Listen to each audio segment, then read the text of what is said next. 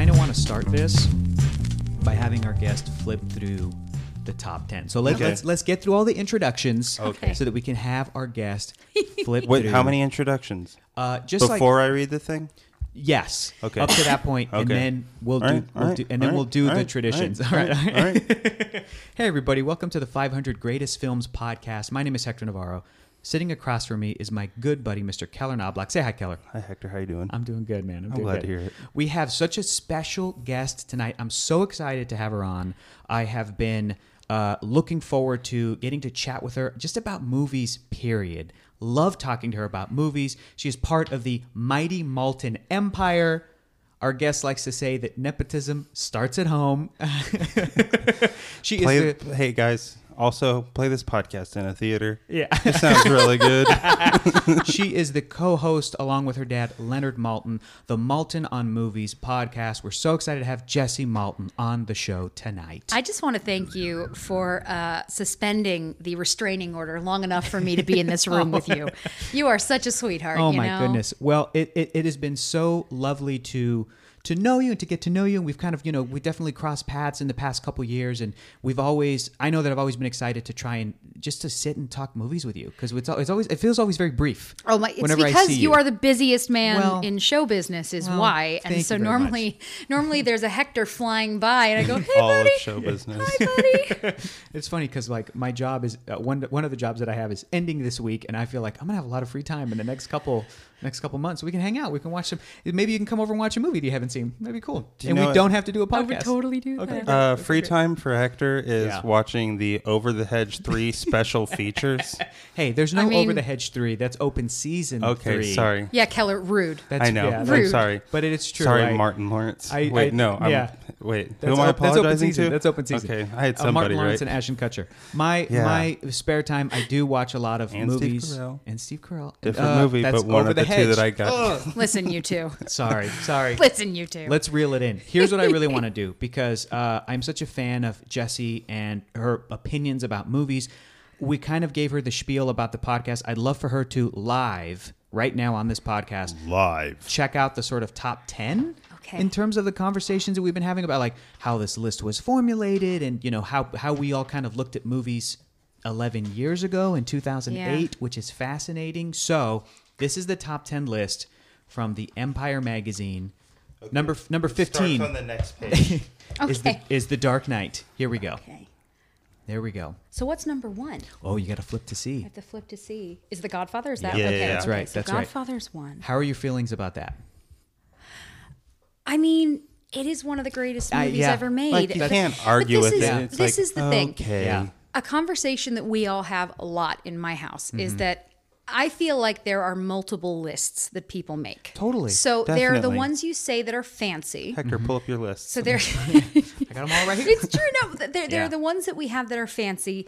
So uh, again, if someone asked my dad, "What's your favorite film?" Casablanca. That's his answer. You Mm-hmm. But you can't could argue, also argue with that's the best movie Casablanca. of all time. You know, and Yeah. same thing, Citizen Kane. Like Right. there's a short list, Metropolis, of these movies, and as much as people would love for it to not be true, right it is. Right. So when you see Godfather, like, as much yeah. as someone wants to go, that's not the best. No, it's probably up there. Yeah. Probably up. I mean, there is no such thing as the best. It doesn't exist True. because every single person is different and and different in what they like. yeah You know, But that, and uh, that's a great way to put it. That's a great way to sum it up. And I remember the first time I saw The Godfather.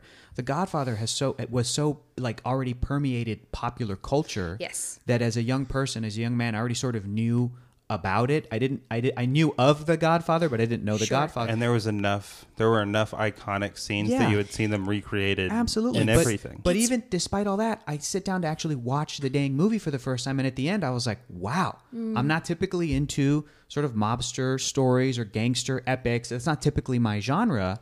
I, I feel like it's a very for me, it's like a very dad thing. It's like my, mm. my dad loves those kinds of movies, and I love going to see those with my dad. But yeah, uh, you know, you watch The Godfather and you go, yeah, it's one of the great. Like it, it, you know, anytime somebody sees that top ten list, no matter how controversial the rest of the list is, everybody in your seat always goes, yeah, all right, I got to give it to him. Yeah, Well, but that's it. I, I Yeah. say I don't believe. Okay, so Fight Club is here as number ten. No, on the one hand, I don't love that movie. Mm-hmm. Sure. On the other hand, holy crap, everyone knows that movie. Yeah. And how many times have it, has it been ripped off? Um, Yep. We had another question my dad gets a lot is Have you ever changed a review in the book, in the movie guide? The answer is yes, for a couple. One was me. Um, he didn't give uh, uh, Empire Records a good enough review. And I um, apparently, if you annoy someone long enough, they do give in. Uh, but for my dad, it was Alien. The first time he saw it, my dad's very squeamish. Sure. He's a big old baby, and he'll tell you Uh, that. that movie's got roast. Yeah. But that's it. So so the first time he saw it, he didn't like it very much because Sure. it was it scared him and he didn't. so it worked But that's the thing. too well. So it wasn't Mm-hmm. like oh this is a bad movie. It's that in the same way that some people love horror and some people don't. Mm-hmm. Well, if something's too gory and you can't get past that, Sure. then you may not enjoy it, even if it's good. Well. He watched it again when they had the 25th anniversary, whatever it was, some years ago now um, and couldn't believe how good it was, Mm. how it held up, but also he recognized how many things have ripped it off. Totally. And he changed the review. And so he, he brings that up a bit because that's exactly this, which is I say Fight Club is not going to be everyone's favorite movie. Right. And some people may think it's a hype type of a thing, and it, it can definitely be a bit of that. Mm-hmm.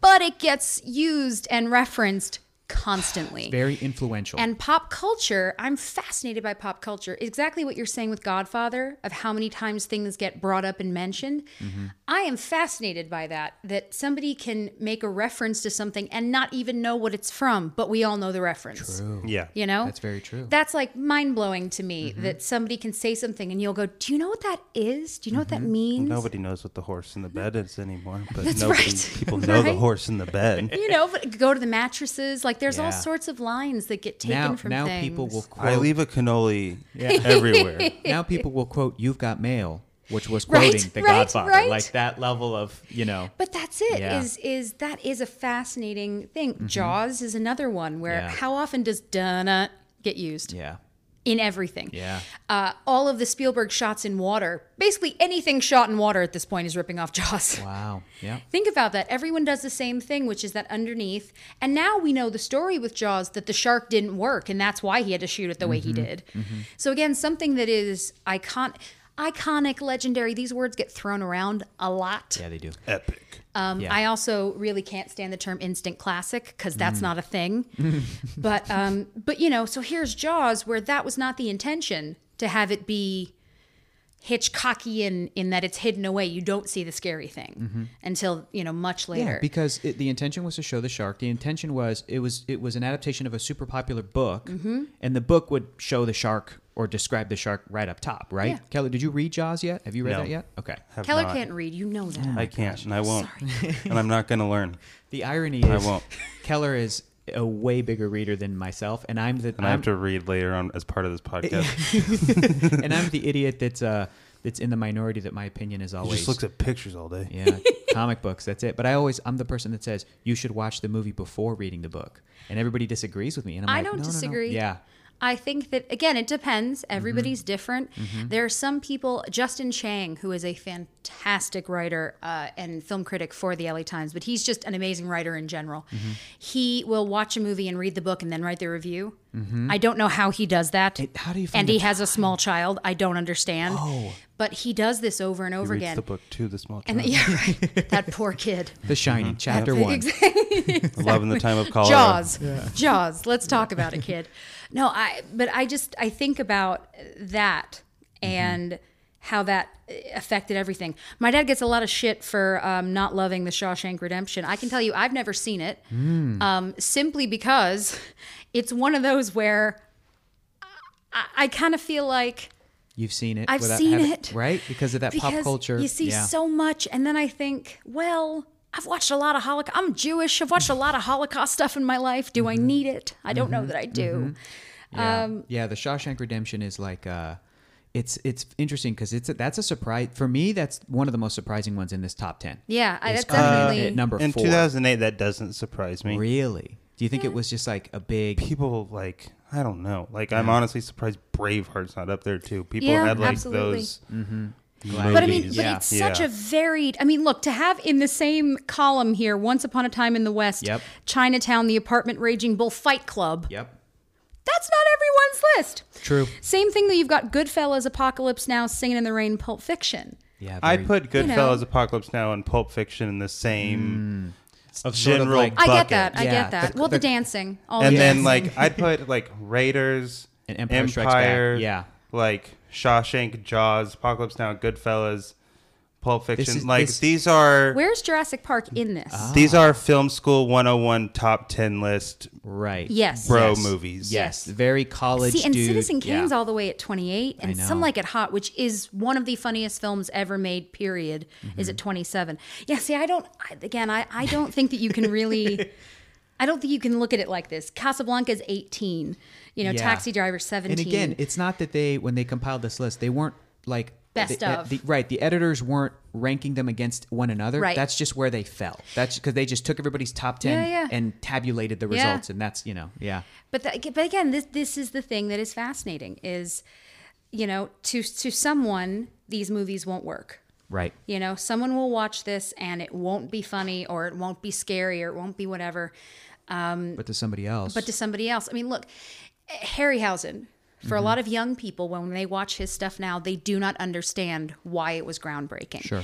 And you kind of have to accept that because if you think about how kids are growing up now, Mm-hmm. where everything is possible, where you can make a tiger, you know, and make Yeah. it look real, where Yeah. you can do all these things. So I kind of understand. It makes me sad, but I do understand it. Yeah. And looking at people and saying, you're dumb, you're wrong, that gets us nowhere. Right. Um, at the same time, think about what the first Spider Man looks like now. Yeah. The Tobey Maguire, where Yeah. it looks like a little just did that cartoon thing swinging between Yeah. buildings Yeah. you know, for me, that mm-hmm. was something I didn't. In general, I'm a practical effects girl. Sure. I live and die for practical effects because mm-hmm. they're just always better. Mm-hmm.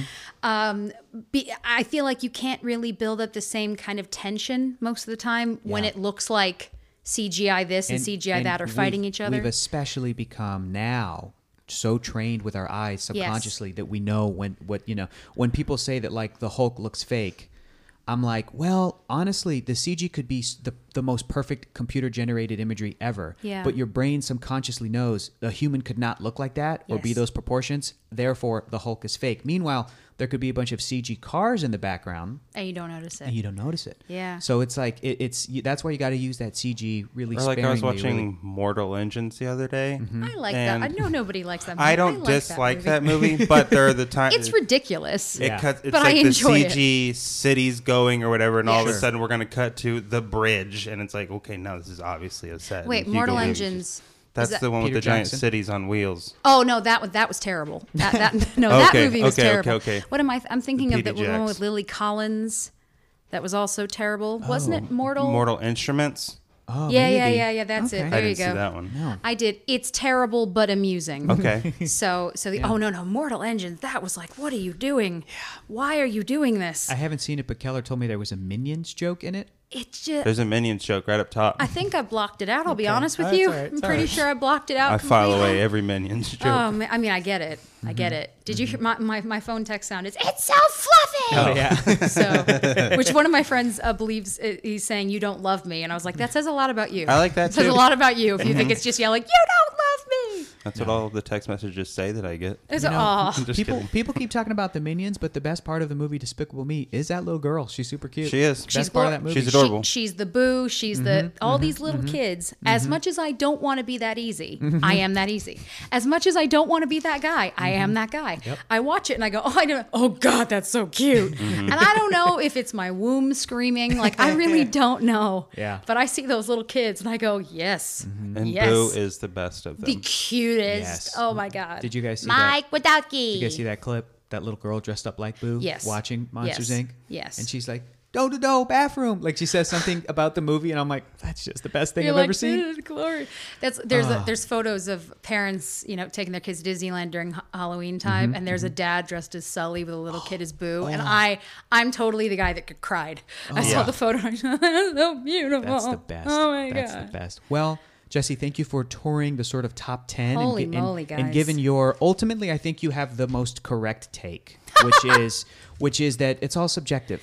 It, You know, and movies It's a will work. crapshoot, truly. It re- it truly is. Movies are a crapshoot. You never ah, know. to sum up the industry, Yes. crapshoot. Crapshoot. No, I think that every single person is going to have a different mm-hmm. experience. And the thing that you can't do is force your feelings upon them. And, and that's why I'm such a big fan of yourself. I'm such a big fan of Alicia Malone. I- am. A, I'm a big fan of your dad, Leonard Maltin, because you guys are uh, you guys are very concerned with uh, Papa Leonard. You guys are very concerned with with um, looking forward in film, but also understanding that historical context and being you know when you're talking about it, it, it will bum you out that a kid today might not connect with special effects of the past.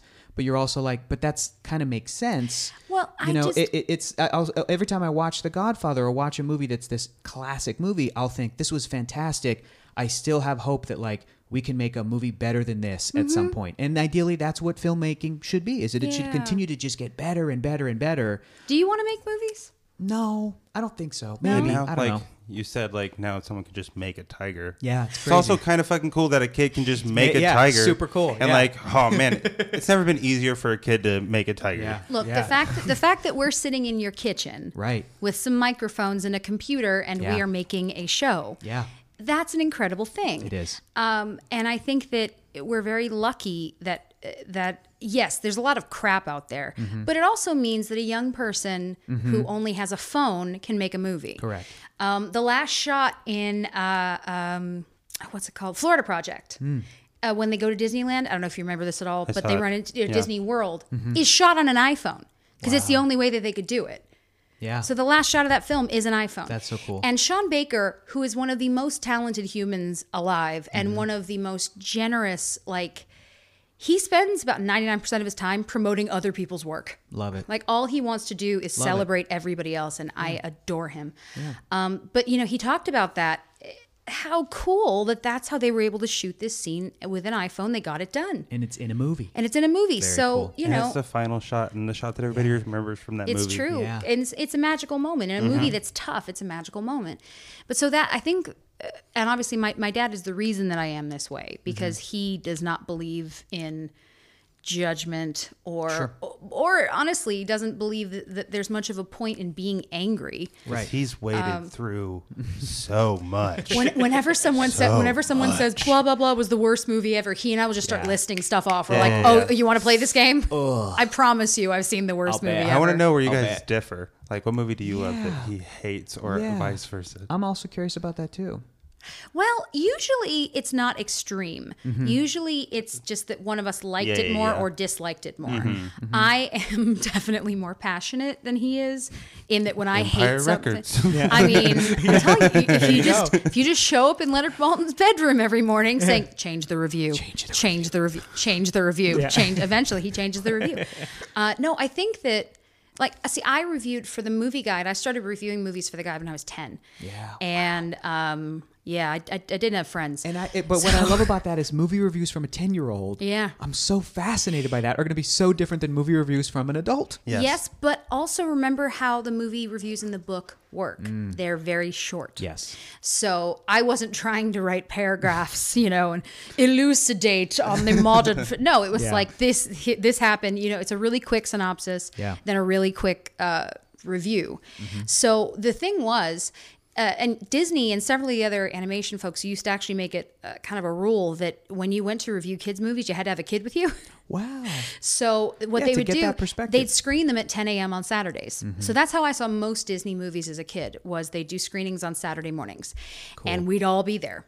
You know, all the film critics and all their kids would be there. Wow. and Which is good what- to like ensure that Well, kids are in the audience. but That's, that's the best it. way to see those Yeah. movies. you know, you cannot go into something again. If we walk into a room full of people who say cartoons are dumb, mm. all right, and those people exist, they should rot, but they do exist. but if you have someone just crossing their arms saying, "Well, this is Disney, this isn't a movie," Yeah. what the hell is that going to do for you? Right. But if you hear a kid laughing, in the same way, I always, I'll never forget when we saw Enchanted. I got to see Enchanted three separate times. Once at, in a screening with my dad. The second time was at his class. So this was a whole bunch of USC students, Cool. college kids. Cool. And the third, my mom wanted to go and nobody would go with her. So I took her to the El Capitan and we saw it together for the third time. And I love that movie. And three movie. was great. I've never, ever seen anything else three times in a theater. Wow.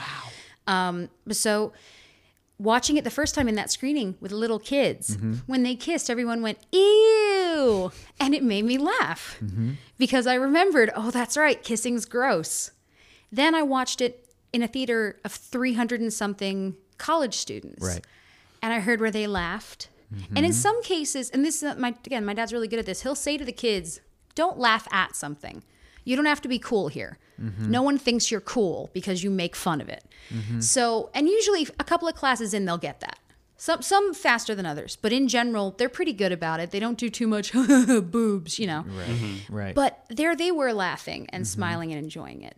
And then the third time seeing it with my mom, we're both musical theater nerds, so I knew she'd enjoy it. Um, you know, it was like it was a really cool way to experience all these different versions. Well, if I was writing about a film, yeah. I can't come at it from, you know, I'm a I'm an 88 year old man who hates animation and joy. Right.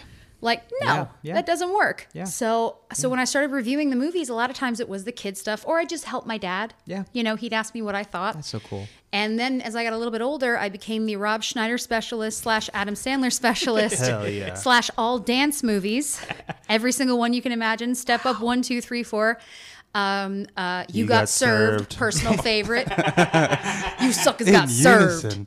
I mean, I, I felt that. I did. I think did we've now too. It bonded. was a Not ground rehearsed. Um, yeah. If you haven't seen the South Park episode, uh, have you? haven't missed oh, it. The, the you got served episode. Yes, I think I it is did. glorious. You suckers got served.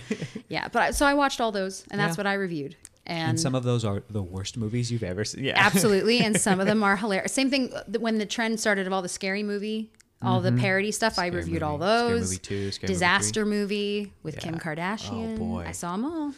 All right. Well, so when you tell me that you've seen the worst movie ever, I, will fight you. I know. Because no, I have. I can't. I know. I know. I can't do it. I can't do it. I can't do it. I know. I, I can't.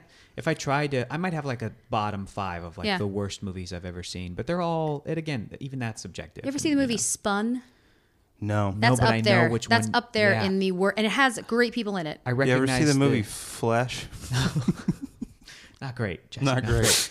No. Did it for the list. Yeah, did it for this list. It was a um it was like an art film uh, produced by Andy Warhol in the 60s. Oh, And we- it was, well. And it was like barely a movie. so it was Barrel like of fun. Rough. Rough. How long? It felt like it was 6 hours long, but I think it was like an hour and, It's probably as long as this yeah, one was probably or just like an eighty-minute, you know. Oh man. Longest movie of your Uh, life. so I've been there. Mm-hmm. Oh God. Yeah, for sure. But we have got a couple of traditions yeah, on Okay. this show Okay. This that we're going to go through right now. The first tradition on the podcast is that Keller, to try and pay homage to the wonderful Empire magazine, he's going to read what movie we're talking about tonight, read the little blurb, and he's going to do it in a stuffy British man voice. Can't wait. So we get that full Empire magazine experience. Mm-hmm, And then the second tradition, I told you a little bit about it before, but by the end of this episode, we're going to ask for you to contribute any movie ever made Okay. to the new list that we're creating with our guests. So, Okay. Keller, what movie are we talking about tonight? 408. Zelig. 1983. Director Woody Allen. Woody's human chameleon meets the great good and Hitler. As much as it is a technical triumph, pre Forrest Gump, Yeah. it is also a celebration of wit, satire, great conceits, and human nature. It does it better than Forrest Gump. The the inserting in Yeah. the, like Yeah. digitally? It it looks so much better. It's probably yeah. easier in black and white Maybe. or maybe harder. I don't know. because it is way grainier. Yeah. Yeah. But- yeah, we talked about that. But I have to ask, as somebody who's married to an English To a British person, yes. How was that accent? Well, be my, honest. my be honest. husband's northern, so he doesn't sound like that. Hmm, I prefer I prefer the northern accent. I cannot lie. I think that was a solid, like you. uh, you know, BBC British. I've had a Brit okay it on the podcast. Yeah. and that's Yeah. No, you know, I, I feel that's that that's very Very you know good. Attenborough-ish. Yes. You Yes. know, That's- I that's figured, the I figured that's I'd the like. goal. That's Uh-huh. the goal. Yeah. That's, Isn't, isn't that always the goal? Yes. David Attenborough. yeah. Not exactly. Richard. Nah. We want David. Yeah. Richard is in Richard's Jurassic Park. good. Richard's That's a good one. That's a good Attenborough. I, I'm not going to spare any expense, but I still want David Attenborough. So we could talk about that little blurb. Uh, I feel like Empire Magazine pretty much summed it up. Yeah. This is Zelig. The three of us had never seen this. This is our first Woody Allen movie, and there is a handful of Woodies on this list. So Woody Allen, oh boy, Woody Allen. So Yeah, uh, let me go to the uh, list. What I want to do is I want to find out how many movies of his are on there. Okay. I go through my nice little uh, That is fancy. Probably this Very- Annie yeah. Hall that is in organized. Manhattan at yeah. least. Yeah. There's a bunch. So we've got Zelig is the first one. Uh-huh. That's I think uh, it's Zelig. Zelig. You're right. Sorry, Zelig. It's okay. Number Just 408. watched the whole movie, dude. The next one that we're going to come across is uh, number 304, Radio Days. Great film. Great film. Great film. Maybe my favorite Woody Allen movie. Yeah. Radio Days. The one after that is at 301, Love and Death. Haven't seen it yet. Haven't seen it. 1975. The one after that is going to be Crimes and Misdemeanors, 1989's Crimes and Misdemeanors, number 267 on the list. Then we have Manhattan, Hmm. number 76 on the list. And of course, Annie Hall is his highest ranked movie at number 68. But I that's would one, think, two, yeah. three, four, five. That's six movies, He's which a- is pretty impressive. How a many in the top hundo? Uh, two in the top Two. in the top hundo. In the top hundo. two in the top hundo. Yeah. Two in the top- No, Yeah. uh, no, none in the top fifth. Yeah. But uh, yeah. Still, still, uh, still impressive. But he is somebody who's so prolific, and he's directed so many gosh darn movies. He has a filmography of like thirty or forty or fi- like it's insane. It's a crazy number. it's like, dude, you're allowed to take a nap. Yes. but like his idea of a good time is just like I'm gonna shoot a movie. Like Yeah. that's his. That's what he does every. I'm gonna year. go play jazz clarinet, and then I when know, I'm done, I know. And it's like, Yeah. get over yourself, dude. Yeah. Jazz clarinet. The the watch Just kidding. yourself. Just kidding. Watch The- yourself. Hey, come on. You're gonna have so many clar- an dead extent. clarinets To in an your extent. bed. Yeah. Let Oh, me tell man. you. Uh, the tricky thing for me about um, this movie. Well, I want to start with. We can talk about Zelig. Z- am I pronouncing it right? Zelig. Zelig. Why do I Zelig. keep doing that? It's because you're not Jewish. It's all 'cause I'm- is that I've what got it a is? Zelig. Thank you. You wouldn't say Zelig. Zelig. You say Zelig. Okay, that makes more sense. All right, that's great. It's Zelig. Um, uh, let's start with our guest. Overall thoughts on Zelig. First time you've seen it. Yeah. Give us your sort of overall thoughts. I purposely did not read anything. Mm-hmm. The only when I told my parents that I was coming here, they both started laughing in response to the. As soon as I said it, they went, "Oh God, you're gonna love it." Thinking about the movie. Yeah. Yes. Yeah. So, uh, and again, I'm I hang out with old Jews all day. I am an old Jew, so this is definitely in my wheelhouse. Mm-hmm. Um, also, I am not a sensitive person when it comes to offensive jokes. Sure. Um, oh, we got to talk I- about that too, because just a quick Yes. sidebar. We gotta like, get into it. We got to get into it. So.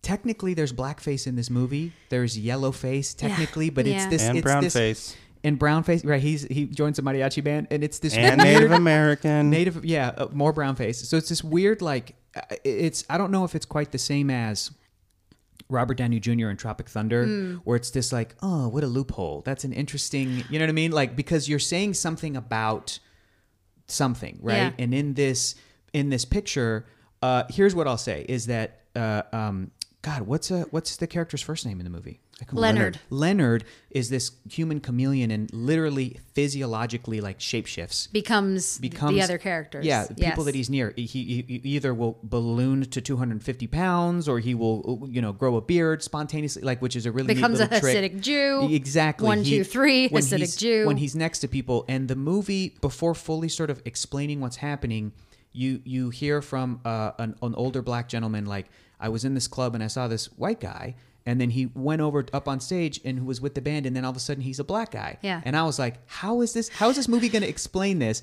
And then he did the same thing, and then there was unfortunate like makeup to have Woody Allen be like a Chinese character because he was hanging out with Chinese people. Yeah. And as this is happening, I'm like, well, boy, what is this going to do? But the the I think that the point of the movie is that eh, like my favorite thing about that is that eventually they cut to like because it's all mockumentary style and they cut to the Ku Klux Klan and they Yeah. say as a Jewish man who could turn into a black man and an Asian man, he was a triple threat. in the Ku Klux Klan, you know, so it's this very self-deprecating, very you know, classic American sort of New Yorker humor. Yes. I will say this: absolutely, if this movie was made today, a doy. Oh, it, it would. Yeah. th- that joke can't. would be somebody would pause it in the writers' room and be like, Yeah. ah, maybe we can just not do that joke, Yeah. but you can still like be in a mariachi band and blah, blah, Yeah. blah, blah. you know, it, it wouldn't just be be that like physiological change. At but, the same yeah. time, though, because we were just talking a little bit about uh, Jojo Rabbit, yes, you know, I think that to a degree, that's satire. Yeah, I really do believe. Please, people, don't just jump at things. Sure. Don't just immediately, for the hell of it, run full force. Give it a second. Yeah. And if you look at it, because first of all, they didn't. He didn't do anything ridiculous. True. They didn't He- have him making mammy jokes correct or any of that. Any you race, know? racial stereotypes, And because right. it's black and white, it also is an extreme to look at. So Right. Mm-hmm. they broadened his nose slightly, or they did, you know. So I think that I think that it was done in a way, and also it, it's very much if you can make fun of everything and you're making fun of everything equally, and he's trying for sure. you know, that's sure, it. yeah. It Is is you know, is it going to be for everyone? No, of course not. Right. Are some people going to be offended? Yes, of course they Sure. are. And you're allowed. Sure. And then the best thing is don't watch it. yeah. You Yeah. know, but yeah. you know, I can watch this and think that's a really interesting thing that he's doing, mm-hmm. especially learning the moral of the story. Do you talk about the ending or do Oh, we? ple- yeah, full Okay. spoilers. Well, so mm-hmm. Oh, also, just again to, to to to bring up that Jojo Rabbit comparison, I haven't seen it yet.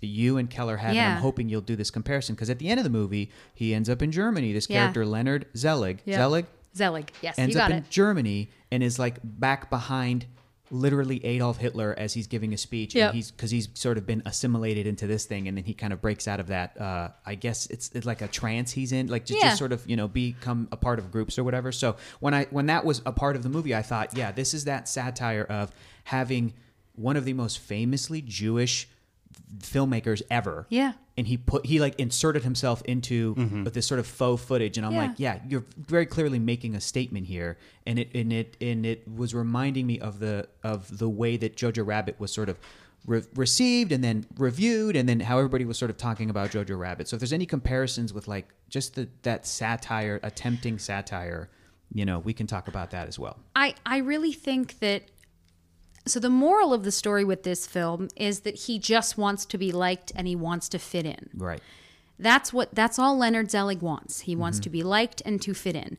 So he is not becoming another race or becoming heavy because again even that they went into Mm-hmm. he gained weight around heavy people. So it wasn't just he turns black when he's around black people. Right.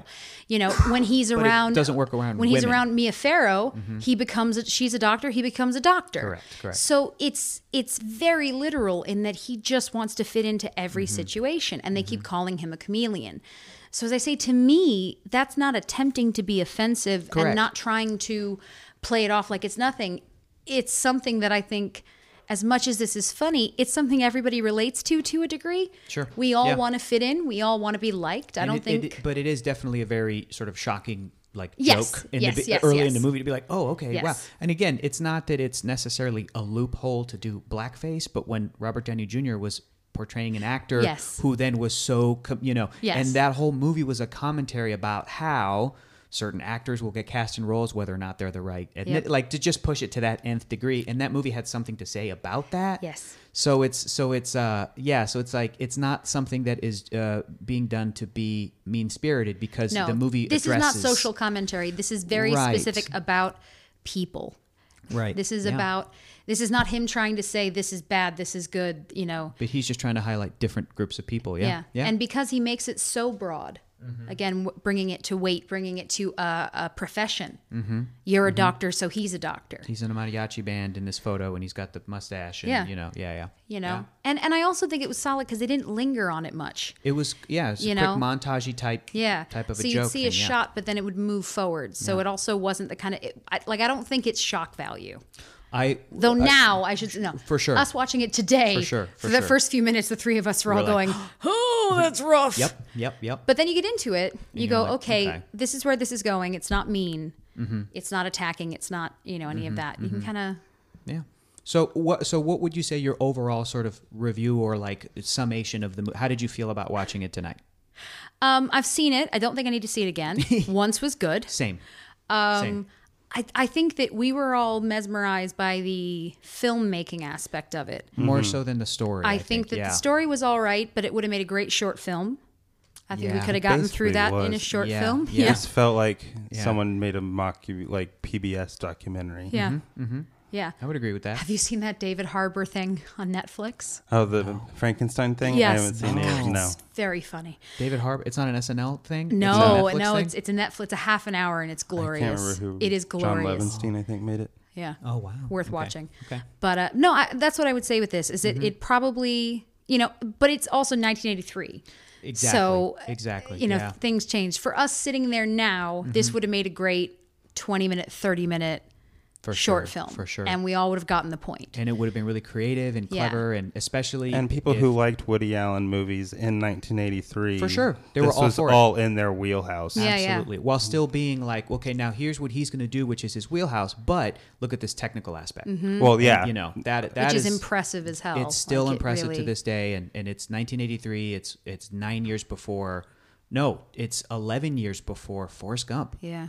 You know what I mean? And then so it's just like There's then- no CG in this movie. Like that's yeah, it didn't and, exist. and you pointed out only really two shots where it's like Yeah. it looks not great. Yes. and everything else we it were doesn't like look bad though. Right. Oh, It's just no, no. more noticeable. noticeable. Yeah, again because we're aware you know because you're Yep. aware again like you're saying a car a person Sure. a tiger whatever it is Sure. Mm-hmm. if you're staring at hulk you know that that's not a person it can't be a person correct. so it throws Yeah, you Hulk's not real. Wait, who? What? Hey, but Shrek is real. Don't That's worry. real. shrek is so real Forever After.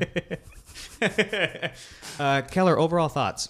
Overall thoughts. Also, don't ever need to see it again. Yeah, yeah. Uh, it was it was clever, Mm-hmm. but the novelty did wear off for me a little bit. But Yeah. it also might just It's, be. just- it's definitely a different pace of comedy, not just the Woody Allen comedy, which is its own sort of subgenre of you know. But again, like Jesse was saying, it's 1983. It's Mm-hmm. it's you know there were there, for just to just to cut you off for a second, Keller. There were moments where I was Honestly, definitely what like the fuck? I was where I was like um I was like huh I think I'm I'm a little bored here. yeah well, Do you know that's what I what it, it's the But it's tone 'cause of we're a PBS documentary. Right, and we're just Yeah. so used to Yeah. a sort of a quicker sketch, Yeah. you know. All well that i think stuff. once you get the point which Yeah. we all did yes, then we went okay And once once you realize, oh, this is the movie. It's Yes. not like a, a five or ten minute opening prologue, and then it's going to go to a narrative. I was like, it's not oh, no. dodgeball Yeah, yeah, yeah, yeah. where it's a fake uh, yeah. fake psa about dodgeball Continue, Keller. you said it.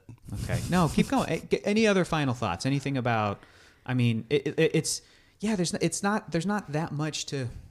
It's not The, that, the you fact know- that they made all the music over again, Very like they recreated every single song, and, And maybe even made new songs, or they just re-recorded old songs using Uh, old well, microphones. we they were- used old shit to make it sound as yeah old as possible. So that's what we found out is they they they got a bunch of old microphones. About halfway through the movie, there's a, there's a sequence where a famous singer at the time was singing to the main characters on like a rooftop, and I was like, that sounds like Betty Boop, and I thought they were going to cut to like a Betty Boop cartoon.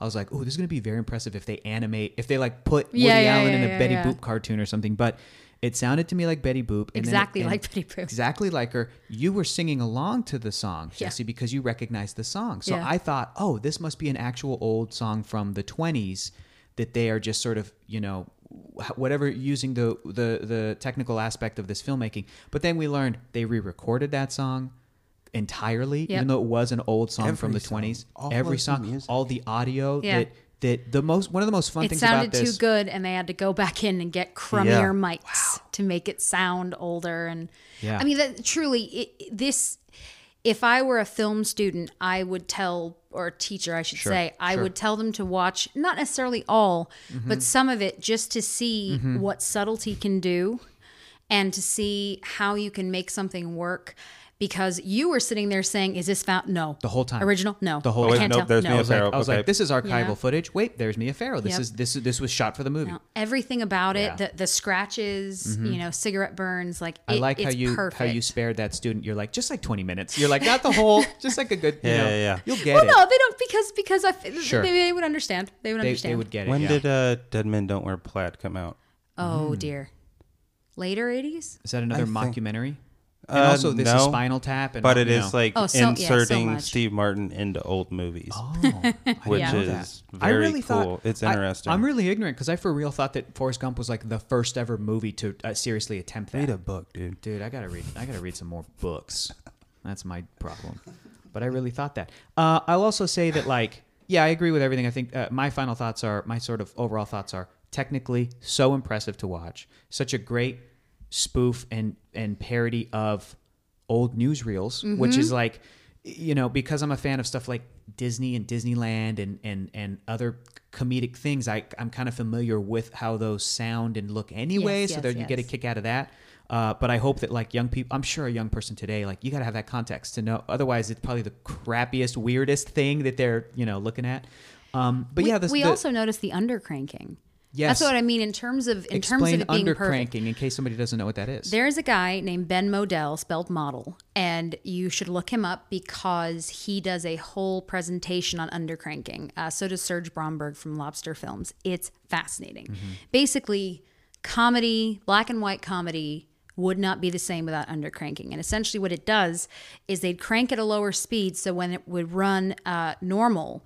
Normally, um, everything was sped up. So you know how when you're watching, uh, say, let's say Charlie Chaplin, and he's walking down a street, he goes much faster than you normally would. Well, that's undercranking, and it keeps the pace going. If you watch, as I say, he Ben Model has these on YouTube. You can watch uh, Charlie Chaplin doing um, like the boxing scene, and you see them timing it out normally. Punch, da da da, punch, and then you see it sped up to the normal temp, normal, Wow. and it's perfect. And suddenly it's funny. Wow. They do the same thing with Buster Keaton, where he's supposed to try to be getting to the front of this line, and he keeps Which missing is it. so crazy Mm-hmm. having to compensate comedic timing. That's it. for sure. For is- sure. I mean, l- these people were they were geniuses for a reason. Mm-hmm. Um, you know, again, people use icon and legend and all that stuff, but they really were. Mm-hmm. Um, yeah, there's this whole thing of Buster's trying to get to the front of a line, and they keep he keeps being cut off. And you watch it slow, and it's Mm-hmm. not only is it not funny, but it's nothing special.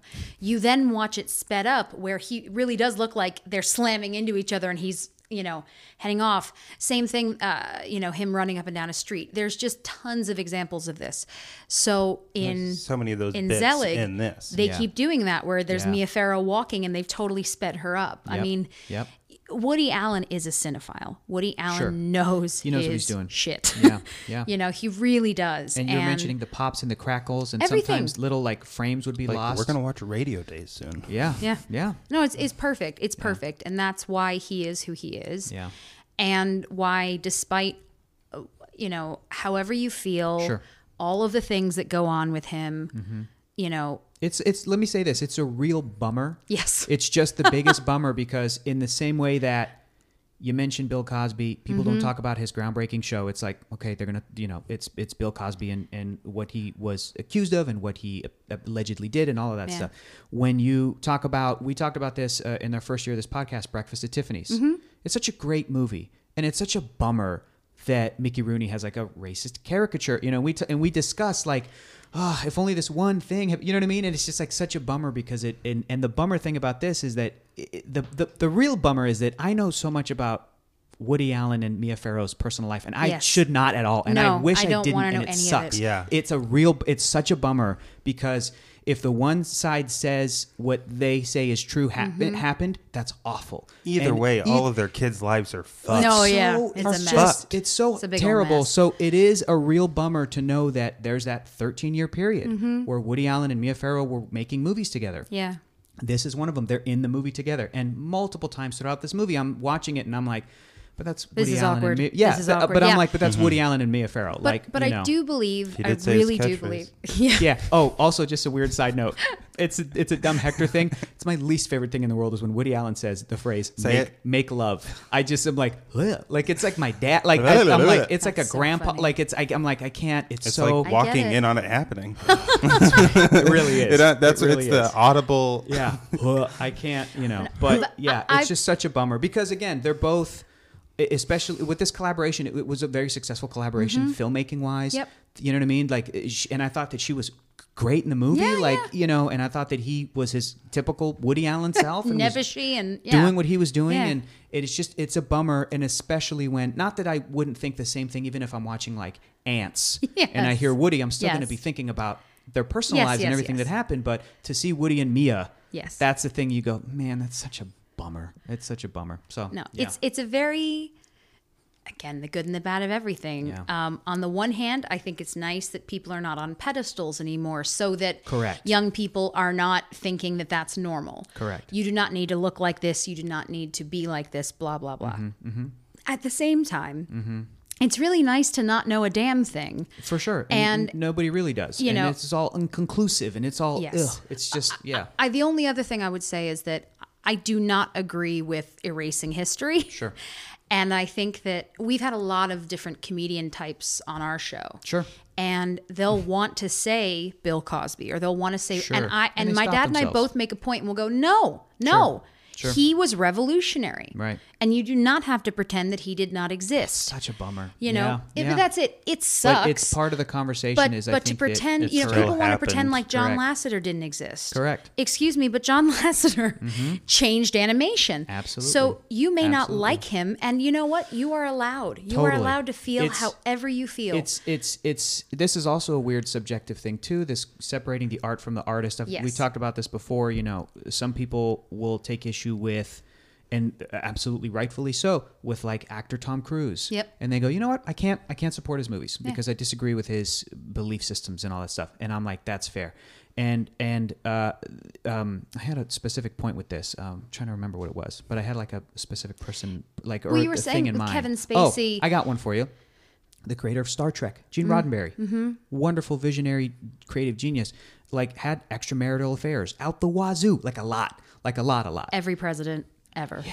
So it's this thing of Gene Roddenberry, every Yeah. president he ever. had sex with every president while he was Uh, alive. that's a lot. It's It's a lot of presidents. He We're at like truly- 40 something Many now. of them were dead. truly went It's where fucked, where no man has gone before truly but but thank you but it's it's to me it's about it's about not erasing history it's about doing that wonderful thing that like warner brothers did when they put out old tom and jerry or Looney Well, you Tu- know, what my dad is famous for Yeah. being the explanation guy. The explanation He's guy. the guy at the beginning of cartoons who Yeah. goes, "Now listen, everybody. Yeah.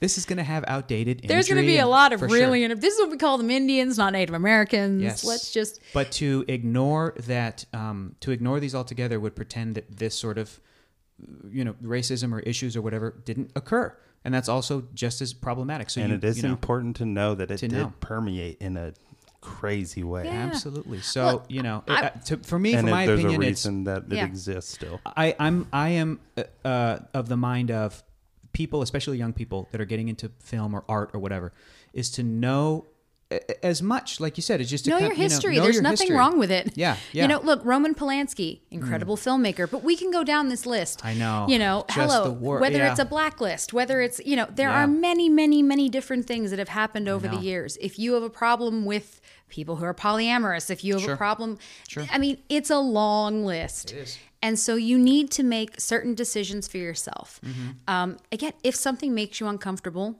don't watch it. Mm-hmm. That's really it- bottom line. I can't handle step and fetch it characters. I've Mm-hmm. learned this. I can't. Um, I grew up watching Charlie Chan. I don't know if you ever watched that. Uh, I haven't, but I did used to watch an, a cartoon show in the 70s, or reruns of it rather, in the 90s that was the amazing Charlie Chan and the Amazing Chan Clan. Yeah. Do you remember that this, this cartoon was? So Charlie Chan was an old detective. Yep. Uh, who would who kind of have like an outdated, um, uh, sort of a broken English way of speaking. Yep. That was uh, that was very definitive of his character. Yep. But then Hanna Barbera made a cartoon of him decades later, where he had a family, and again, this is a, a racial stereotype, a large Chinese family, and then they had a magical car that was like the magic school bus that was the amazing like Chan Clan mobile, where you would hit a button and it could go and like turn into like a motorcycle or like a bus or like a submarine. Okay. And so my kid brain was like, cool, Yeah, but, but, you let's know, do it. but But, that's, yeah. I mean, look, and Charlie Chan in all the movies that I grew up watching was Mm-hmm. played by Warner Oland, who's a German guy. like, but They're trying to bring that character back. I They've know. been saying that for years to to bring back Charlie Chan as but like this an is the thing. authentic. yeah. Charlie Chan Yeah. was brilliant. Yeah. and wonderful. Mm-hmm. And when they explain, when people say things about the pidgin English, which is what they call it, Sure. like it wasn't. And and there's been interviews about this. And Mm-hmm. and uh, uh, the kid, the guy who played number one son, Key Luke, Mm. who was Asian, talks Mm-hmm. about a lot that Warner Oland was very specific. It wasn't broken English. Mm. It was hesitant English. He didn't trust that his English was right. Yeah. So it was hesitant. So it's yeah. So and it's, that's but, all but stuff so that that's the should thing. be. I can watch and I sure. still love it. I For enjoy sure. it. But we've But gotten to some that's like- episodes that have different step and fetch it Mickey Rooney. characters. Yeah. The step and fetch it characters Yeah. Are too upsetting for me. yeah. Yep. And for people who don't know what that is, that's literally the well. There was an actor named who called himself Step and Fetch It, Mm-hmm. but those are the black characters that say, "Well, I don't know, Miss, I can't," and it's too much. It's rough. and I can't do it. For the same reason I can't watch uh, the Star Wars Episode One, The Phantom Menace. I'm like, it's such a weird, dumb thing, and a lot of people, especially younger people than myself, really love that movie today. Yeah. And I go, you know what? There's a couple of, there's a couple of like Asian stereotypical characters in the Trade Federation. And I'm like, I can't. Like, it's just. I'm like, it doesn't need to be in Star Wars. It's just such a you know bothersome little thing. But I'm like, Sure. I'm fine. I've got seven other Star Wars Yeah, movies right. or whatever, you know. But um, but yeah, all of this to say, if there's also you know, if there's ever an artist who actually become you know, it gets like guilty charged for a- Yeah. a, a crime or whatever, hurt Yeah. somebody, absolutely, you do not have to support their work. No, if you're you know, if you're, if you're worried about like, oh, are they going to still profit or whatever, whatever. But it is it is about like educating yourself and and doing some reading and trying to figure out what happened but while also being like i don't know what happened Mm-hmm. you know it's just yeah it's the, the the the important thing is is that i would hope that with the way that especially in hollywood and and and other and really every industry the way that power dynamics work i would Mm-hmm. hope that people who normally don't get their voices heard wouldn't be squashed by a corrupt system or whatever so that if there's anybody that was hurt that they could be heard that's the, that's really the hope and that's what i worry about if i'm like i'm like i don't want anybody who was like hurt to to keep being hurt but you know that's life and it sucks mm-hmm. anyway Anyway, good night, everybody. Good It's night, been great everybody. here. Yeah. There, there's a cat. There's a cat on my lap. i'm so sorry Hello, cat. no, it's just I was like, Keller, why are you kicking me? Oh, it's so just the sorry. cat. It's just the cat. It's- that's- Cakey. That's, Cakey. She wanted to chime in about Woody Allen. I get it, Cakey. She just had a Ca- Cakey's black and white. Yeah. She's been through some stuff. Listen, she's mostly white. Uh, our other cat is mostly black. Um, Well, this is awkward. but they're just cats. So, uh, so those are our kind of overall thoughts on Zelig, Zelig, Zelig. Zelig. You got it. Zelig. You're all right. Leonard Zelig. Um, so now we get to the point in the podcast that I'm really, really interested in Okay. is that we get to ask Jessie to contribute her own, very own pick. And I want to know every movie that ran through your head. Yes, if you have any I can you tell said you. this one. ups, I- runners ups, Well, here's the thing. I don't know if they're on there yet. we can check. We can is double check. Hedwig and the Angry Inch on there yet? I don't believe, I don't believe it it is. is. It might have been added. Probably. It's Hedwig or Kinky Boots. Maybe Those are my two that been come to mind. I am going to check right now because I feel like Hedwig has been brought up before, but no Hedwig in the Angry Inch. Hedwig it Percent- is I then. think- Hedwig and the Angry Inch then. Justin Butler brought it up. I didn't have multiple Hedwig tattoos. Really? I yes, I love Hedwig. Tell us about I've Hedwig. never seen it. I think I've s- I, I think I've seen. I'm pretty sure that I saw it, and I may have seen it at like a USC thing Maybe. years ago. But it is a fantastic movie. Tell everybody what it's about and why it's your number one pick. Well, as I say, usually uh, with weirdos like me, um, and I say that is in the sense of kids who grew up definitely not feeling like they were normal, whatever normal may be. Um, movies like Hedwig and the Angry Inch and Kinky Boots meant the absolute world because it's all about being that outsider and trying to find your place and and done in a way that is over the top because obviously in both cases you have sort of drag queen esque Right. characters Right. you know To Wong Foo thanks for everything same type of a they're over the top but it's all real emotions That's, that's and, the and real experiences world for sure. Absolutely. You know it well. Mm-hmm. I've seen you. Um, but so Hedwig, for me, it started with my, my dad saw it and said to me, I just saw a movie and I really think you're going to like it. Wow. I said, okay. And, um, And he's seen a lot of crap, so that's seen a lot of special when he. and he told me to watch it, and I did, and I was absolutely blown away. Um, essentially, it's about this performer uh, who she I don't even know how to explain it right. Yeah. She's in uh, East Berlin before the wall comes down and doesn't know who she's supposed to be. I'm saying she. He's a he at that point. Um, and then meets an American soldier who says he's going to bring her back to America. But the only thing is, um, he, to come back to America, he has to marry this American. And the only way to marry him is to become a she. And there's a whole thing about you have to leave something behind to come into something new. And that something behind is his penis. Yeah. And um, so becomes a woman, moves to America, and it goes from there. Um, it is, as I say, it's not going to be for everybody, of course. sure. It's not. The music in Hedwig is the best part. Um, it's so beautiful. It holds up even without the movie. It's one of those things you can just listen to the songs and you'll cry and you'll laugh. And it's uh, John Cameron Mitchell and Stephen Trask who originally performed it, and that's the whole thing. Hedwig is a show That's right. That's right. that became a movie. I've now seen it it's also, of course, become popular again. Mm-hmm. And just like all the other hipsters who are like, I knew it before it was cool. Yeah. Um, it is it is difficult at times when you love something dearly for Mm-hmm. it to become popular to suddenly have people going, Oh my god, I saw that umbrella and I did. It's like, yeah, I'm so glad. And Mm-hmm. Cool. At the same time, though, if you saw it and if it inspired you and if it made you feel better, then hooray. And it where did it originally uh like uh, uh, where was it? It was New? York. It was New York. Okay. And John Cameron Mitchell was the lead, and uh, Stephen Trask is in the band. It's done as a concert Mm. when it's on stage. So they're on stage the whole time. Wow. Like the whole time, everything happens on stage. When they did it as a movie, that's when suddenly it had sets and changing and all this other stuff. I love that. Uh, I love that. It is, and that's the thing is because thankfully everybody involved with the musical, the stage musical, was part of the film. It stayed true, Love it. and so it really feels like Hedwig. Yeah. And I've since again seen it on stage all over the place. I saw it in the basement of a church in Edinburgh during the Fringe Festival when I was like 20 and it was mind blowing and I have I saw it at the Roxy a few years ago Cool. all over the place. They also though did a really beautiful documentary um, Follow My Voice with the Music of Hedwig. And the documentary has a CD that goes with it. And the CD is all these fantastic people cover songs from Hedwig. And Beautiful. it raised That's money awesome. for the uh, the Harvey Milk School Yeah. in New York. Love it. And the documentary is about the kids. It's about making the album, but also about the kids in this special school. Kids who are, whether they're trans or mm-hmm. just different mm-hmm. and got bullied mercilessly and couldn't complete high school, go here. So some of them are 20, mm-hmm. but this is their chance to complete school. So the documentary is beautiful, but the CD, Rufus Wainwright singing "Origin of Love" is one of the most beautiful things I've ever heard. um, but they've got all kinds of Yoko Ono does a song. What? Um, and it's really fun to watch them. Uh, ben Kweller, Ben Lee, like uh, Polyphonic Spree does one.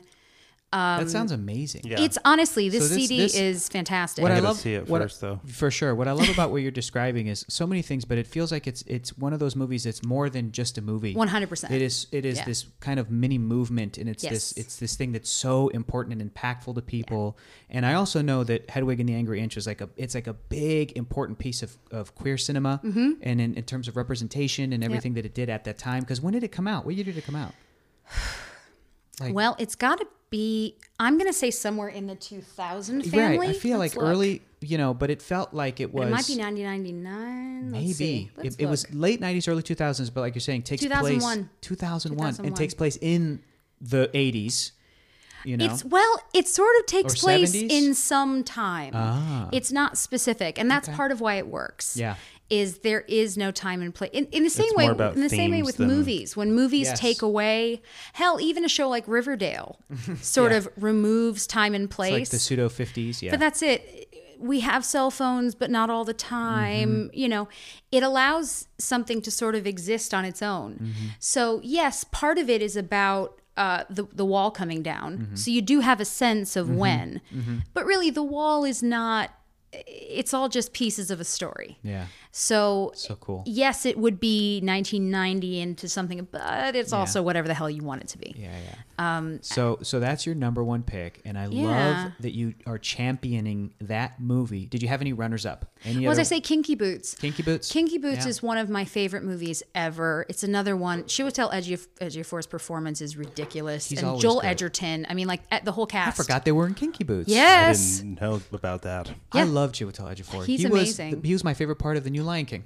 Yeah. His scar was like I didn't see Lion. I didn't see the new one. It was fine. That's why I didn't see it. Right. I also didn't see the new Aladdin. I haven't seen that one yet either. Yeah, I'm good. I know. I'm gonna live a long life. I'll eventually watch Aladdin. if it's on TV, I'll probably watch sure, it. Sure, but but, I'll Chiwetel- see it when it's on HBO. here's here's what's great about both Lion Kings. Jeremy Irons is hamming it up I in know. the best way, Yes. and he's amazing, and I love it.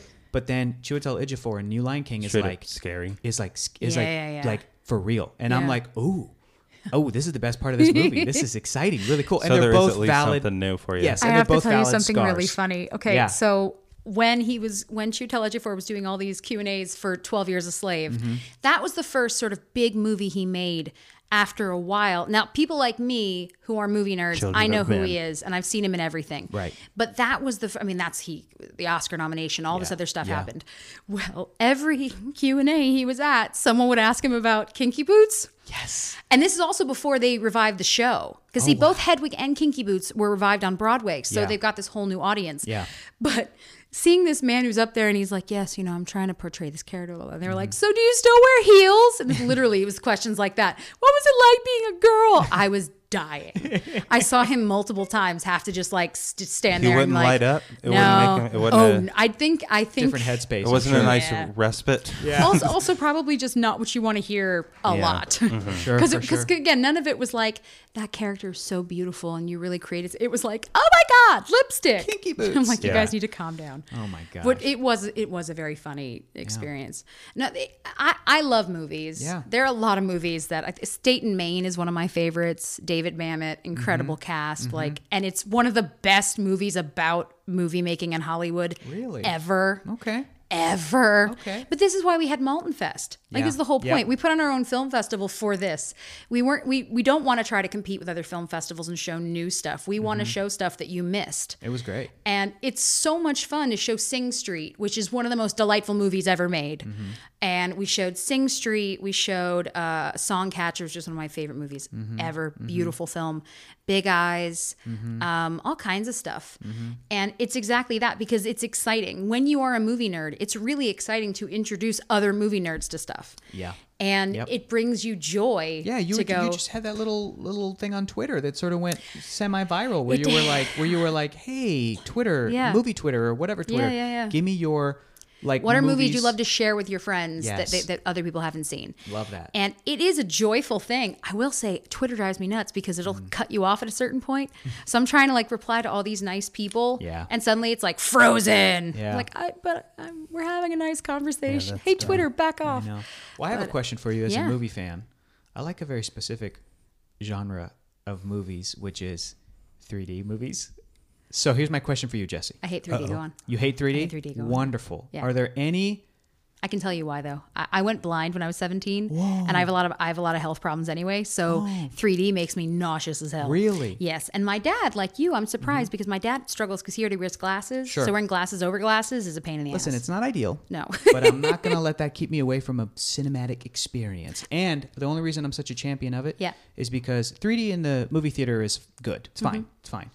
3D at home on a TV, is bonkers. I love it. And I think Yeah. Mm-hmm. it's way better and more comfortable on the eyes and all this other stuff. So if you were to pick a movie that you know is like a 3D movie Yeah. that you either have seen or have never seen, that you would be like, I, I would try that. I would look, look at five minutes of that. What movie would you pick? What you was know? Sharknado Triple D or oh something like that? Piranha Double D. Is, is that what it was? I don't, ha- Don't I have that one I don't own that one, Haven't- Jessie. haven't I'll have acquired to. it yet. I'll have to track it Because I'll be for you. honest, I think that's hilarious. and the idea great. that someone went, I want 3D boobs. Yeah. I want them out there. I want them like that. To me, is Okay, worthwhile. so something with 3D boobs. Hmm. Yeah. No, I mean, uh, I- in terms of like in general, I like. I'll tell you, Step Up 3D is delightful. I heard it's actually great. And they and also because John M. Chu loves musicals. Mm-hmm. Yes. And one of the most director. amazing things he said was when he was shooting certain scenes, he goes, "Well, you know, Fred Astaire had it in his contract. He had to shoot him head to toe." Mm-hmm. And I was like, "Oh my God, John M. Chu, I love you so much!" Like, like I have a cinephile crush on him big time because he says stuff like that where he's like, "Why would you want to cut a lot, or Yeah. why would you not want to show the whole performance?" Yeah. I'm like, "I love you And so that's much." and that's really good for 3D. It's perfect. Well, and Yeah. also though he was playing with it, so they Mm-hmm. do things like blow bubbles into the audience. I might have to You track that down for you, Jessie. I would. Lo- I would so love to watch a dance movie with you. Step I, up 3D. I'm so in that, or we can just watch Captain EO because that's the greatest 3D ever. Oh of God, course. here's the deal. I've been Captain trying to EO. track that down. They, I don't think I they bet you I released can it. find. Really? I, I, I bet you. I've got some. I've got some deep cut nerds. Let me tell you. If you could find a 3D copy if of that. anybody Keller, could, did you ever experience Captain EO? No. Oh, Oh my man. gosh, it's when they brought it back. When they Yeah. brought it back, I full on cried Yeah. in the theater. When Michael I got so excited. Michael Jackson died, and they brought it back to Disneyland. But And they, also, yeah. So yeah, we were talking about before before we were on uh, mic here Mm-hmm. that my dad looks so mu beard and glasses of a certain era, they all look the same. They all look the same. People always think my dad's John Landis. People think that John Landis is my dad. It's a whole thing. um Francis Ford Coppola. All of them, literally Yeah. all of them. Yeah. Steven Spielberg, you name it. Yeah. My mom says that after a while, they all just look like rabbis. She's not wrong. Um, it's totally true. Uh, but they would have Lucas and Spielberg, and like they'd be showing the behind the scenes, Mm-hmm. and people would think it was my dad. And so we'd be sitting there, and someone would be like, "Oh my God, look, Leonard Maltin." No, it's definitely not. That's f- sure. Let, that'd be cool. That's George That's the director, Lucas. Martin Scorsese, Yeah. talking about his film. honestly, honestly, it's it's so yeah. Captain EO is that's attached to my soul. it's insane. But Step Up 3D is wonderful. I have And heard good things he- about it. Like I've All talked right. to other people about it, and Yeah. they all say the same thing I because don't own he. a dance movie yet. But the thing is, he chose to Mm-hmm. do it right. What drives me nuts with 3D, very specifically, Sure. is when there's no need. You know, all the ca- the Pirates of the Caribbean movies couldn't see a damn thing because it gets super dark. That's one thing you Mm-hmm. deal with with 3D. It gets dark. It does. Mm-hmm. Can't see anything. Why? Why am I sitting? I had to take the glasses. I mean, the movies were terrible anyway, but I had to take the glasses off to be able to see what was going on. Sure. Um, but the ones where you know when you've got like Werner Herzog pointing a spear, that's the way. Whoa, where does he do that? Do you not know that Werner Herzog has a 3D film? Keller. My Get outta here. friend. Where have we been? Honestly, Keller. Honestly. What? How do we not already have that? What? Oh Hold, please, I'm gonna find it for I you. need that long day's journey into night one that has like Yeah. a 56 minute long 3D shot. Ooh. It's a one shot. I'd watch that. one He- shot. But can you imagine- Is it here- called like Into the Cave? What was it Here called? we have a spear. It's Cave on- of Forgotten Dreams. That's what it was called. that was in 3D. Cave, 2010. Cave of Forgotten Dreams, This and is in the it, oldest cave in France. and a few. That's amazing. we interviewed him at his house for Maltin on Movie, and I sat on his couch, and he was sitting really close to me, and I 100% was like You've losing my people. goddamn mind. Like, oh no, the thing is, he had these spears. Speaking of spears, he had these spears resting. I so This one I- is my favorite spear. You're really good at that. You're frighteningly good at that, man. Have you heard you you heard Paul uh, F. the Paul F. Tompkins. Tompkins? Yes, yeah, yes, yes, yes. we have people all the time because my dad will go on to Doug's show, on to Doug, Doug Benson's show, Doug Loves Movies. Well, I love when Paula And people- Tompkins go on as Werner. But that's what I'm saying is people will say to us, so so is that really Werner or is that? And honestly, I just don't tell. Yeah. And then and then when we were gonna have Werner on, I asked him if he. So I know Werner because of the Telluride Film Festival. So I've grown up knowing him. He never remembers me. I'm totally okay with it. Um, You're pretty memorable, His Jessie. wife, his wife and I are Have buddies. you seen me in Jack Reacher? Hey, I asked him about Jack Reacher. I totally asked. But like his wife's the nicest person. I Yeah. adore her. She's amazing. They're so in love. It's like mind blowing. They're so deeply in love with each other. Um, she's the reason the believe show happened. Like she's the reason that the show because Werner doesn't remember anything. Great. So we get to the house and Aristotle, our engineer, we're like walking towards it, and I'm going. What, what do we get? Do we talk? Like, what do we do? Do we just like, mm-hmm. we just have to be weird? What we, well, he opens the door, and me and Aristotle in unison are like, and my dad just goes, hi, in the adorable way that he does. And then we're sitting down. So Werner then kind of went and putted around, and I was just sitting with Lena, his wife. Mm-hmm. And I looking, and there are these spears right by like the fireplace. I took a picture. I think I, ha- I have the picture somewhere, but I was trying to be like, quiet about it. So I'm like, why, are they, why do you have spears? He goes, oh, yeah, yeah. Actually, I brought those home from one of my films in Africa. I was like, how did you get them? He goes, I just brought them on the plane. I couldn't check them, so I just brought them on the plane. So What did that Werner sound like? Herzog looked at what did me. it sound Yeah. uh, sir, you, sir, you, can't. You, you can't check those, sir. You're gonna have to leave them behind or carry them.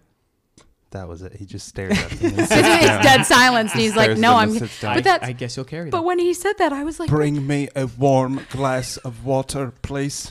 Sir, would you like me to put your spears? Do you Bring want- do me you want me to put a them- warm glass. "Do you want me to take your coat or your spears?" Yeah. What should I? Sir, can that fit into the overhead mm-hmm. compartment? But the thing is, the thing about Werner is everything he says, he's very funny and he likes to be funny. Yes. But the best thing is him saying stuff like that and not trying to be funny, where he's like, yeah, I, br- I carried these spears on the plane. That's hilarious. and you're like, of course you did, dude. His- of course you did. his yeah, Cave of Forgotten Dreams. There's another I, one for I you. Have to track that down. His two second cameo. They are made of bones, so they do not register in the metal detector. His two second cameo in the last season of Parks and Recreation. The greatest thing that, where he, yeah. he plays a, a, a, the real estate agent who's selling a house, and then or he's the owner, and then he's selling the house to Chris Pratt and um, uh, Audrey Plaza, and then he says like Aubrey. Aubrey. Aubrey Plaza, yeah. and he says like he's doing it because. Do you remember what he said, Keller? No. I decided after many years I was going to move to Florida to be closer to Disney World. that was his character's thing is that he loved Disney World. So funny. I'm And- excited for him in the Mandalorian. See, what I yeah. always say is because he's always on the plane to tell you, Telluride usually Mm. does a charter flight because everybody comes from so many people come from LA, so they charter these flights. It's like summer camp. It's the greatest thing in the world. That's great. But Werner will be sitting there, and every time I'm like, why doesn't anyone make him do all the flight announcements? I know. Like, and this has been since I was Just a child. holding a spear. But honestly, this is when I like I was, you know, I was like nine years old. Like, why is Werner not saying, "Fasten your seatbelt"? If you don't fasten your seatbelt, you will die, and you will deserve it. Make like, sure that your oxygen mask is on before assisting the person next to you. but that's like really, why are they not taking this? I oh. Thank you for flying Delta. we are here to make sure that you have a good flight. Boop.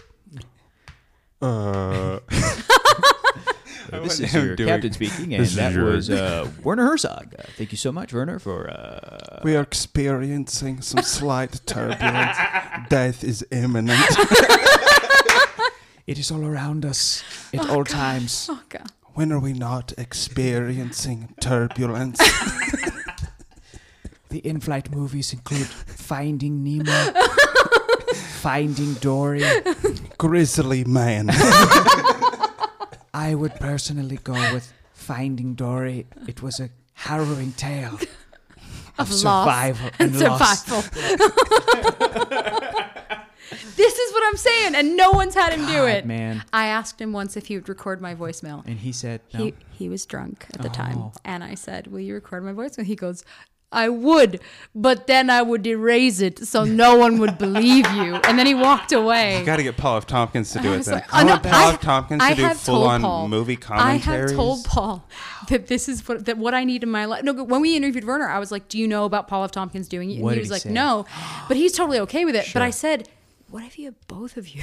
Oh my god! So my whole thing that is conversation. Terrifying. Werner on Ver- Werner. Werner on I Werner. Werner v. Werner. I would be terrified to be doing Werner v. to be Paul and be doing a Werner Herzog impression in front of like I'd be horrified. it'd be really funny. Paul, who normally he could do it. sorry, your cat was just playing with the flames. It threw me a little. Loves She to likes be that. warm. She's a hellspawn, so she She's a she's a That's where she She's came cool. from. I did. I just looked over it. They have a really lovely fireplace here. Thank you. That is enclosed, and the cat was leaning on the glass. No, no, no injury to be had. She's Yeah. completely safe. But from my angle, the cat was like fire. Yeah. She So- is a Hellcat. She is a hellcat. Born in the flames, she longs to return. Emerges cakey. Emerges Kaiki. Oh God. Oh boy, that was great. Okay. Well, I don't care if you guys enjoyed this. I did. This I was an absolute so- blast. so, so much. This is a blast. It reminds me of like I a a few weeks ago I tweeted at Edgar Wright. And I Oh, said, my buddy. I said, uh, "Hey man, next year's the the uh, 10th anniversary of Scott Pilgrim versus the World.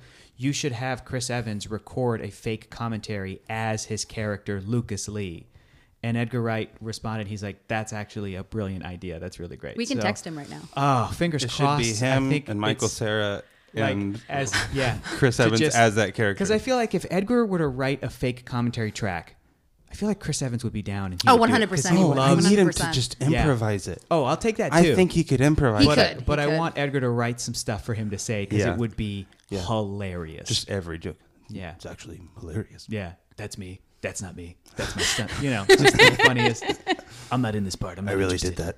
Yeah, it'd be so good. But you know, leave it to Edgar Wright, who's like Yeah, a yeah, comedic yeah. genius. Yeah, do all that stuff. Do all that stuff. Um, I might make you text him at some point. I'm 'cause okay I with really- that. I'm Because I very okay really with that. want him to harangue Chris Evans about it. Like, Harangue. Chris, Chris I- or get Werner Herzog to do a Scott Pilgrim versus the World commentary. That would be awesome. Now, do you know? Do you know about my my dad being on Doug Loves Movies with Chris Evans? no. Where he? Do, do you ever listen to Doug Loves Movies? Yeah, sure, yeah. I've listened okay. to it. So, so Yeah. the game, the Leonard Maltin game, mm-hmm. An amazing and game. My dad always says he is the worst player, and he is. Um, but Chris, it was him and Chris Evans and Adam Scott. I was dying. So, so uh, Chris Evans was sort of getting fake drunk. People to this day bring it up because they think he was genuinely drunk. He was not. He was just being playful and goofy, um, but sounded very drunk. Um, so the whole thing is, it's like, it, can you name it, folks? You can look up the game. It's much. It's too much to explain. But basically, Sure. All right, you know, you do it. So then it comes to Chris Evans and he looks at my dad. He goes, name that shit, bitch, to my dad. And to this day, people tweet us about it. When people meet me, they're like, remember that time Chris Evans told your dad? And I'm like, this is the greatest. And there's my, Chris Evans called your dad a bitch. right? It is, it's still the funniest thing to me. And I said it to, I, I got, it's not like I know the man, but I saw him at an event. Evans, yeah. And I like beeline and I was like, Yeah. Important question. Do people bring this up to you? Because they bring it up to us constantly. And he, of course, is like, what? Yeah. I was like, you said to my, it was good. Love you, bye. Like, cool, bro, bye.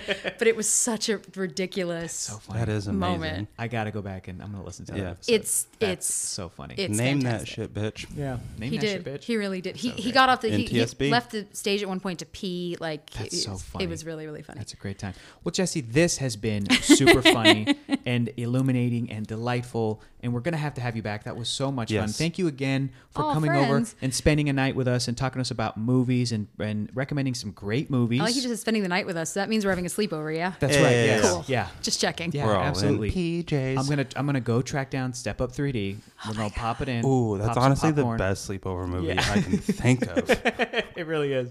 Uh, and Is Channing Tatum in that one? No, no, no. Okay. Adam, it's Adam Sevani, Mm-hmm. and I'm not going to do this game. Sorry. Okay. okay and Allison okay, okay. Stoner, I can, but I'm not going to. awesome, Robert number one, Buckley. Bill. anyway, amazing. Um, but just to sort of wrap up, where can people find you on the internet? Where can they follow you? And is there anything that you would want to point them to? Any projects or anything? Well, so we we have the Maltin on Movies podcast, and I love it, and I'm really proud of it. We Mm-hmm. have so much fun, um, and I can't. We've been doing. I think it's three years, I guess. Um, but my dad started with uh, Baron Vaughn before that, so he Mm-hmm. was doing that earlier, um, and. Uh, it it's a blast, and we post so we post about that on our Twitters. I'm at Jessie Maltin, he's at Leonard Maltin. Same thing with the Instagrams at Jessie Maltin at Leonard Maltin, and my dad's website leonardmaltin.com. It's where we post his movie reviews and all kinds of stuff like that.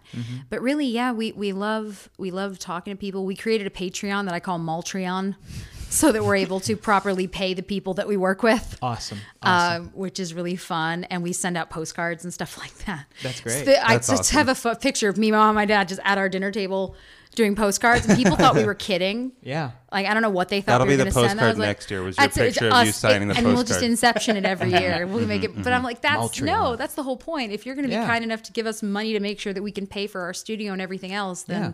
I will sign as many postcards as you want. I love that. I so love that. So yeah, we have we have a awesome. blast, and That's we're, we're lucky. We're all lucky that we get to do what we love. Yeah. You know, Yeah. it's not always easy, mm-hmm. and money is fun to find, Yes. but we're very lucky. Find it. I love it. Just and, find it. And the world is luckier for the Maltins being able to talk about movies. So good. Your guys' True. voices are so vital. Keeping so old movies vital. alive. Keep that and, and and keep doing everything you're doing. It's fantastic. So Keller, what movie are we watching next week, and who's our guest gonna be? Huh. Next week we're watching The Jungle Book. The Jungle Book, the original 1967. I, wouldn't, I shouldn't say original because that's like a book, but the 1967. Yeah, 1967 we're gonna Disney. next. We're reading Rudyard Yeah. Kipling's The Jungle Books. Uh, all of I'll them? be. We'll be swapping chapters. Yeah. We'll each do It'll a cast fun. of characters. I'll do a Werner Herzog chapter, and then Keller will blow me out of the water with a real. I Werner want Herzog Werner chapter. Herzog to do The Jungle Book. Yeah, that'd be that'd great. be the gnarliest movie I've seen. I'm ever the king of the jungle. Yeah. Shere Khan would actually kill them all immediately. That's what would really happen. Werner, that's not how the story goes, but it would. That's What would would In happen. the animal kingdom. the wolves don't really have a code. There is no law of the jungle. The law of the jungle is the one with the sharpest teeth. Absolutely. So that's uh, uh, uh, 1967's The Jungle Book. Our guest is going to be Sasha Perl Raver. Oh, I love Sasha. She's amazing. It's going to be a great episode. It's going to be fantastic. And that is currently, oh boy, hang on, I got to look it up. I don't know if that's going to be streaming anywhere, y'all, but maybe it's we rentable. have it on Blu-ray, guys. We- it'll it might be on your Disney Plus subscription Yeah, right. coming this week. yeah, but uh, let's see here. November That's- 11th is when That's they right. launch Disney Plus. I Yeah, yeah. I believe. think it's Yeah. Friday, right? My dad and I did a thing at D23 for it. Oh It yeah. was fun. Yeah. Yeah, The Jungle Book. No, I'm excited. Not streaming anywhere, not rentable anywhere. Probably in that Disney vault. But Guys, you're gonna have to go crack open your weird plastic VHS Oh, I was gonna say, I'll let case, you white borrow- VHS tape. They worked like a charm. they really did. I could never watch those movies Mm-hmm. before like 6:30 when I woke up because opening it up would wake up my parents. Yeah, that's awesome. Uh, so, guys, go watch The Jungle Book. Go track it down. Be back next week. Go follow Jessie Maltin on all of the social medias, and we will see you guys next week. Huge thanks again to Jessie for being on tonight. this was Thank you. fantastic. Thank you so much, and uh, we'll see you guys next week.